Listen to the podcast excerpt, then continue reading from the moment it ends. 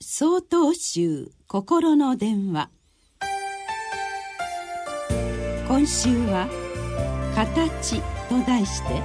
埼玉県長光寺福島新越さんのお話です。私は師匠が亡くなるまで髪の毛を伸ばしていました。お坊さんとして姿形にとらわれなくても心構えとか責任ある行動をとればそれでよいという変な自信を持っていました。しかし髪を剃って方位を着袈裟をかけると自然と歩き方も違い所作一つにしても以前とは違う不思議な感覚。まさに身のいい義を改むれば心も従って転ずるなりという道元禅師のお言葉を肌で感じた瞬間でした。この時初めて本当の意味で住職としての覚悟が決まったような気がしました。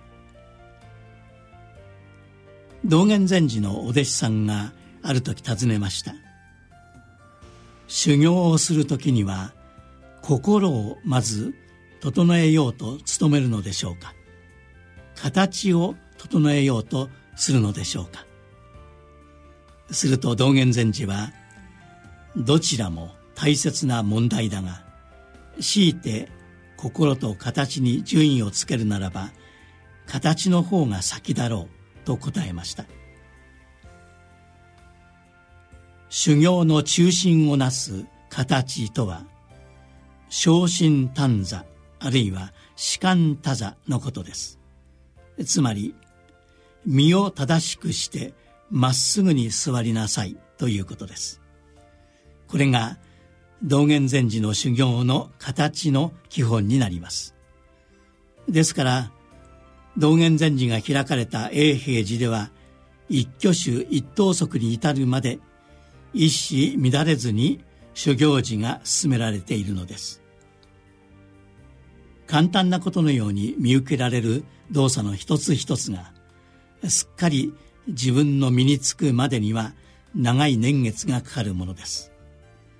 なかなか線香はまっすぐに渡ってくれないし合唱はいつしか下がり気味となってしまいます。形というものはそれだけにとらわれてしまうと形骸化してしまいますがこだわり続けるときれいに整い同時に心も整っていくのだと思います。単に身ごなしの一つだけでなくその生き方を内面から支えるものなのです。